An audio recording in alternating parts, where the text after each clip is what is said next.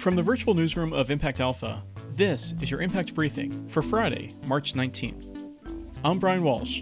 Today I'm joined by Impact Alpha's Amy Cortese to bring us up to speed on this week's explosion in Impact crowdfunding. Welcome back, Amy. Thanks, Brian. Good to be here. But first, here's what you need to know from this week in impact investing. Amazon is facing its biggest union organizing effort yet, and some of the retail giant's biggest investors are backing the workers. About 6,000 warehouse workers in Alabama are voting before the end of the month on whether to join the retail, wholesale, and department store union. Institutional investors that together hold $20 billion in Amazon shares sent a letter urging the company to stay neutral. In her new column on Impact Alpha, contributing editor Imogen Rose Smith, well known to listeners of this podcast, explains why some investors are pressing for better treatment of workers in order to drive better long term outcomes for investors as well. Union pension funds flex their muscles in the drama over at Danone as well.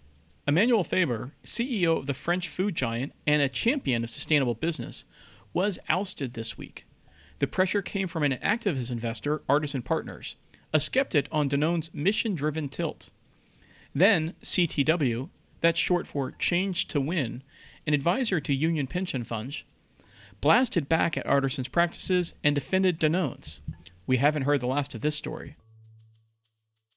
The democratization of finance was advancing in both crowdfunding, which we'll get to in a moment with Amy, and another front employee ownership. A new report from the Democracy Collaborative chronicles a dozen funds helping firms make the transition to worker control. The funds range from mission driven funds, which offer concessionary returns, to private equity funds with mid range returns of 12 to 15%. Among the notable deals this week was Pure Harvest's $50 million raise via a Sharia compliant sukuk. Pure Harvest grows vegetables in greenhouses in the Middle East. Islamic law requires financial risk to be shared by creditor and debtor, and for lending to be backed by real assets. And in the Netherlands, electric vehicle startup Lightyear raised $48 million. The company's spin on electric vehicles? Built in solar panels that boost the car's range to 440 miles. And this final story is a slam dunk. Kevin Durant is the NBA's top scorer for Impact. The Impact holding company Copiece crunched 2 billion data points to score NBA players' positive impact. KD and his Brooklyn Nets teammate Kyrie Irving ranked highest on Vibe. That's the valuation of impact brand equity Vibe.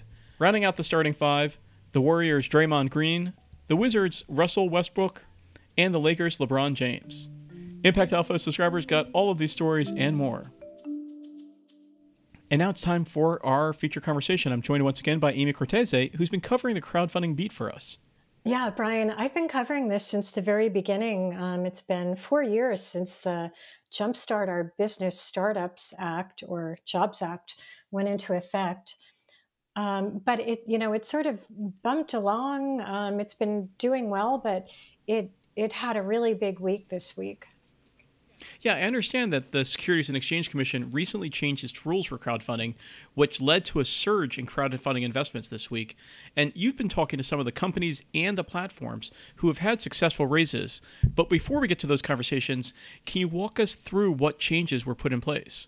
Um, sure, Brian. Yeah, the, the changes help companies by increasing the amount of money that they can raise from just over a million dollars to five million dollars today, which is a a substantial amount. They also allowed what's known as special purpose vehicles um, so that when you're taking on, you know, thousands of new individual investors, as a number of companies did this week, on your cap table, right they can show up as just one entity. So you you deal with them as one entity. It's much easier to manage and follow on investors like that better as well. Another change was that the SEC is now allowing companies to test the waters. So before they commit to the expense of uh, going through a crowdfunding campaign, which will include hiring lawyers and accountants and filing forms with the SEC, uh, they can actually gauge interest from investors um, on a crowdfunding platform, sort of um, uh, conducting you know, a, a mock campaign to to uh, get indications of interest. Um, on the investor side, the new rules remove a cap on how much accredited investors can invest. And that's a pretty big deal because it doesn't exist in any other sort of um, private fundraising. So, you know, it was it was a little um, limiting uh, for crowdfunding. So these changes in rules have kind of helped both sides of the market, both the companies raising money and the investors looking to invest, uh, to to do more and do more activity. And so that led to a big week this week for crowdfunding. I understand there were a couple blockbuster deals. Yeah, on the very first day that the new rules went live, Gumroad, which is a marketplace for online creators, raised $5 million, the max, from more than 8,000 investors in a single day. So that was pretty big. Um, unlike a lot of startups, Gumroad had, I think, around 10 million in revenue last year and actually turned a profit.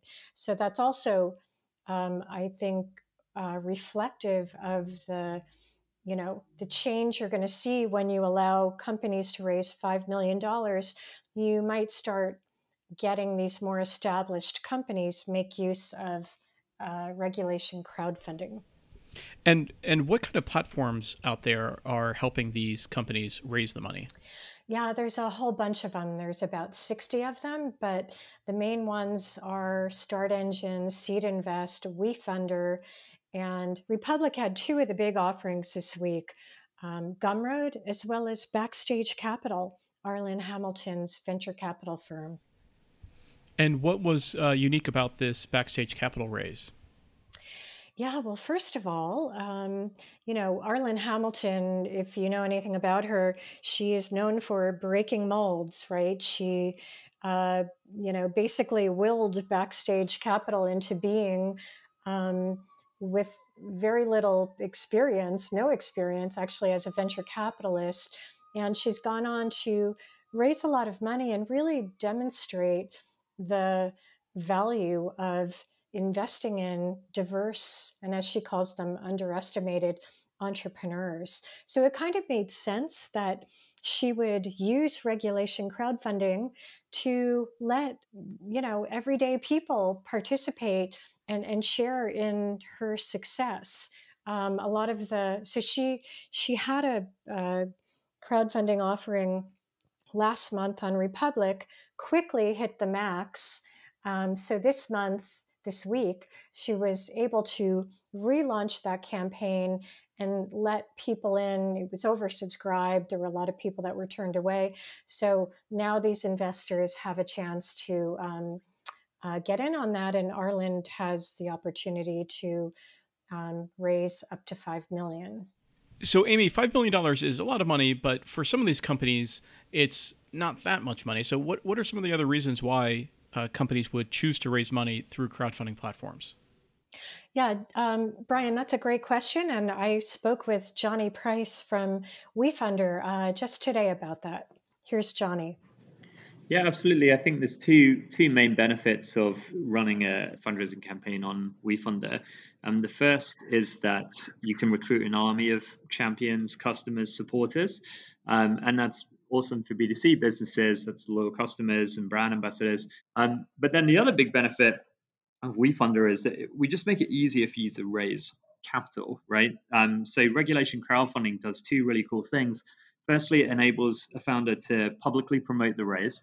Uh, so no longer just limited to private solicitation. They can go on a podcast like this one. They can uh, post on Facebook. They can send an email blast to their customers, put on LinkedIn, get in the press, etc. Um, so that's the first thing they can publicly promote. And then secondly, anyone that sees their campaign being advertised or marketed can invest. It's not not limited to rich people, um, but anyone can invest for as little as hundred dollars. Um, and, then, by the way, you get in front of WeFunder's million strong investor base as well, and typically they account for 40% of the raise. But I guess you know when it comes to our mission um, as a PBC, you know one of the things we talk about in our charter is you know, to, to level the playing field. Uh, we're excited about getting more capital flowing to entrepreneurs throughout America, period. And we think more capital needs to be flowing to early stage entrepreneurs. And so we can do that in aggregate. But also, if you disaggregate it, right now 1% of VC goes to black founders, 3% goes to female only founding teams versus 80% to male only founding teams. And 77% of venture capital is concentrated in three states California, New York, and Massachusetts.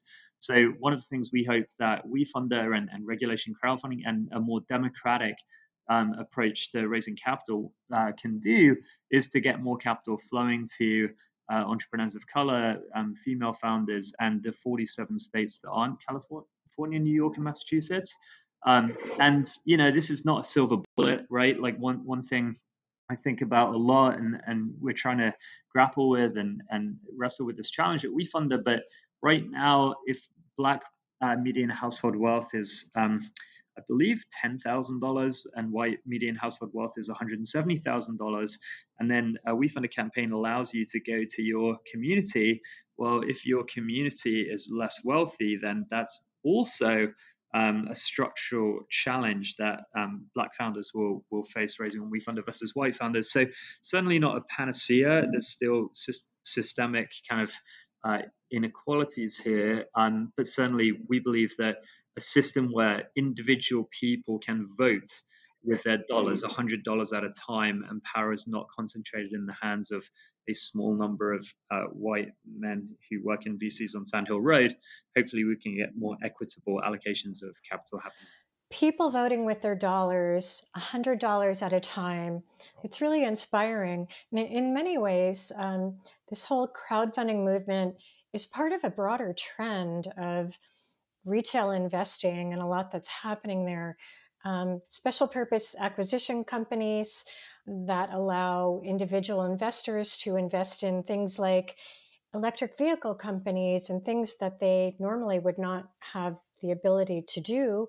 Um, the Robinhood brokerage account has been on fire. So there's something bigger going on here. And even those VCs on Sand Hill Road went in. Republic had its own big news this week. It raised 36 million from traditional venture capital investors. One of them, Galaxy Interactive's Richard Kim, said that we're at, and I quote, the early stages of a multi decade supercycle of retail empowerment. Here's more on that from Ken Nguyen, the head of Republic. Uh, the fact that these major marquee institutional investors are now uh, backing uh, Republic, I think, is a major validation for just the potential of retail investing overall. I think we have not seen really until recently uh, the GameStop, the Reddit GameStop saga on the power and the momentum and the energy behind it. Uh, obviously, you know, the jury's still out uh, on on whether GameStop frenzy was good or bad, uh, and and I don't have a hard take on it. But one thing I know is that this is just the beginning. So I think that interest, that need, the, one of everyday consumer public wanting to be able to invest in products, in businesses around them, most of which are private, I think that trend is that multi, multi trillion dollar market that you're going to see uh, 10, 20 years down the road. And today's five minutes into this whole new era. But if you run a business and you have 500,000 customers, and out of that, 10,000 love you so much that they're going to put money into you long term and not getting anything back right away. I mean, any the next round you raise, that's going to be it's going to look incredible. And if you ever go IPO, all of a sudden you have all of these evangelists, right? So um, I only wish that this was legal or at, at this level six years ago so that Uber could have done that for their drivers and Airbnb could have done that for the uh, listers on their platform. Um, no question in my mind that that uh, you're going to see a lot more um, as as retail capital continues to mature. So obviously, this is just getting started, and we'll be keeping an eye on it at Impact Alpha. I have my work cut out for me, Brian. Uh, we look forward to following your reporting on these big developments. As they say, watch this space. That's going to do it for your Impact Briefing this week. You can read all of these stories at impactalpha.com. Impact Alpha's podcasts are available wherever you listen. They're made possible by Impact Alpha subscribers. Join them and receive the daily brief and full access to impactalpha.com and much more. Podcast listeners get $100 off their annual subscription. Go to impactalpha.com slash subscribe and use the code BRIEFING100 for your $100 off.